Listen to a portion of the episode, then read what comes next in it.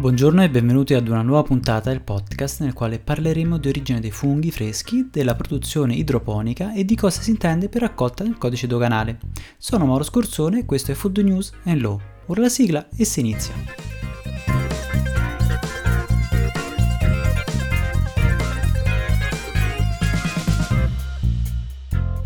Come alcuni di voi sapranno, o perché della materia o perché frequentano assiduamente i supermercati, gli ortofrutticoli freschi sono quei prodotti per i quali è obbligatorio riportare l'origine in etichetta.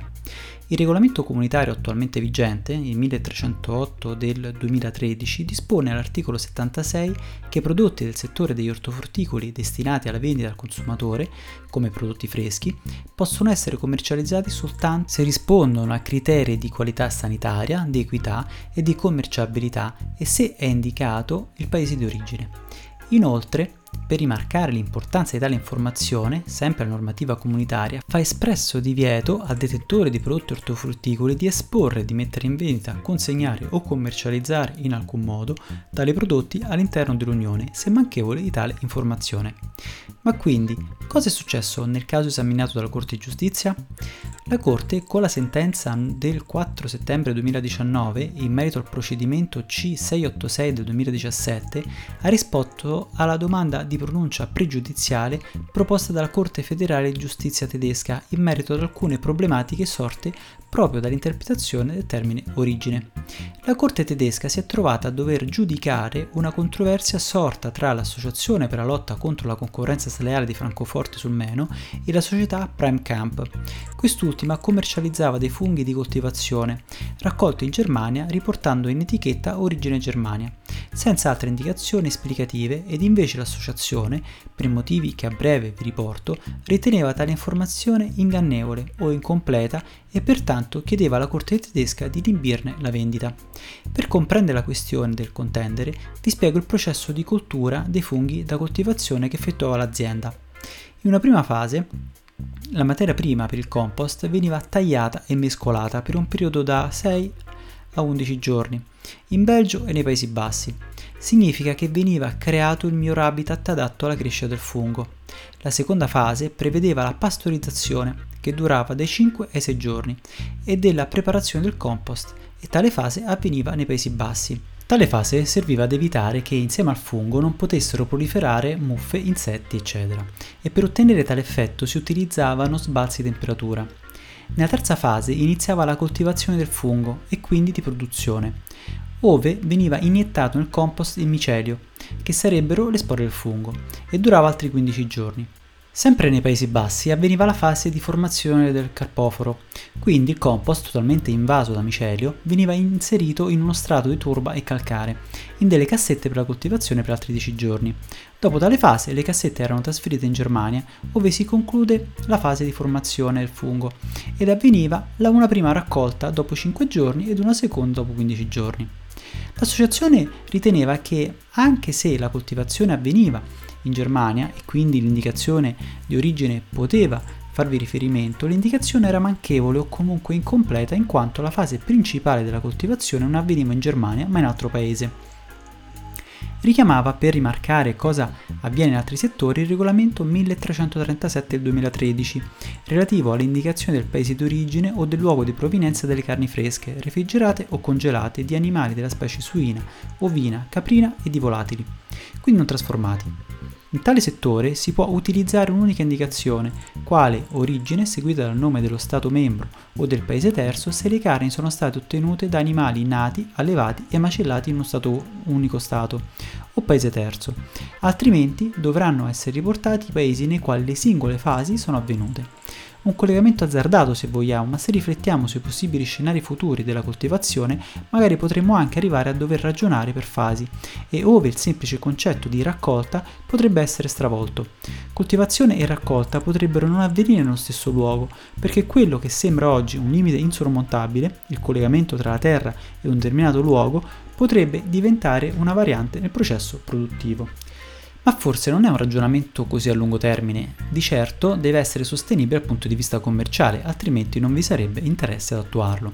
Ad esempio la produzione idroponica è molto più sviluppata di quel che si pensi, in special modo in quei paesi dove a causa della limitata disponibilità del terreno o per via del clima non è possibile attuare altro tipo di coltivazione. La coltivazione idroponica è la coltivazione effettuata fuori suolo e pertanto può essere attuata ovunque anche la coltivazione sui tetti delle case, tanto di moda in questo momento, possiamo farla rientrare in tale modalità di coltivazione. Il nostro vasetto sul balcone, dove facciamo crescere pomodori e erme aromatiche, è una forma di coltivazione idroponica.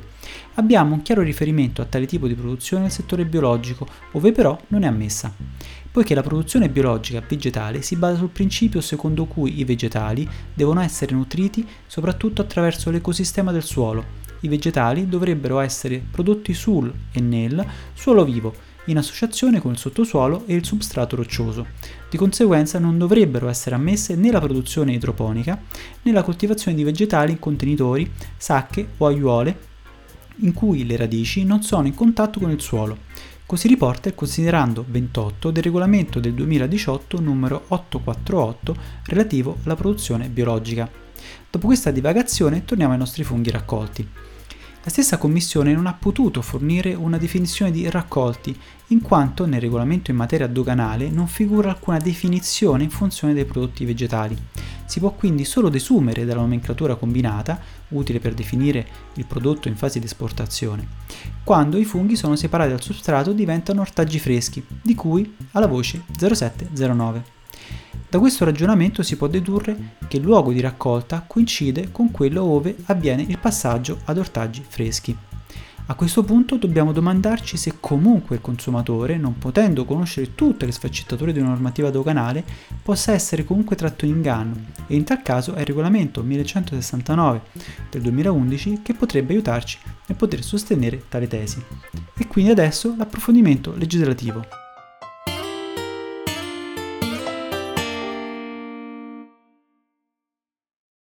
Ci siamo lasciati richiamando il regolamento 1169 del 2011, relativo alla fornitura di informazioni sugli alimenti ai consumatori.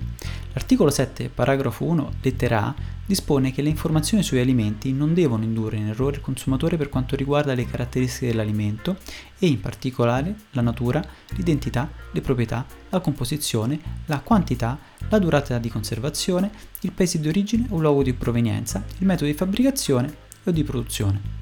Quindi senza una corretta informazione il consumatore potrebbe essere tratto in inganno essendo alla fine i funghi trasportati solo per la fase di raccolta in altro luogo per acquisirne l'origine, mentre la produzione avviene in altra località. Tuttavia la Corte di Giustizia richiama in prima battuta il regolamento 1308 del 2013, che come tale definisce l'obbligo di etichettatura dell'origine per gli ortofrutticoli freschi e vi rimanda al codice doganale.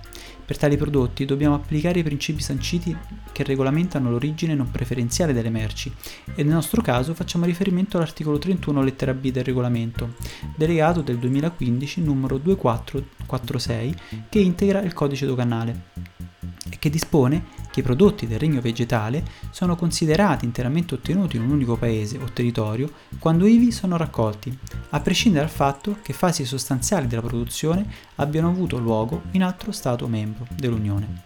Inoltre non possiamo neanche presumere una possibile ingannevolezza per il consumatore per via di tale parziale informazione, perché non si applica in tale contesto il regolamento 1169 del 2011 sulla fornitura di informazioni sugli alimenti ai consumatori, poiché l'indicazione è stabilita da una normativa specia- specifica. E infine non possono essere imposte indicazioni integrative a quelle già previste dalla normativa di settore, relativamente ai prodotti ortofrutticoli freschi. Con questa notizia ho concluso, ci risentiamo con un altro argomento nel prossimo podcast. Se questo podcast ti è piaciuto, ti chiedo di mettere un commento positivo, un like sulle varie applicazioni che usi per ascoltarmi o di mandarmi un messaggio anche per critiche vocale o scritto tramite WhatsApp al numero 328 62 04 032.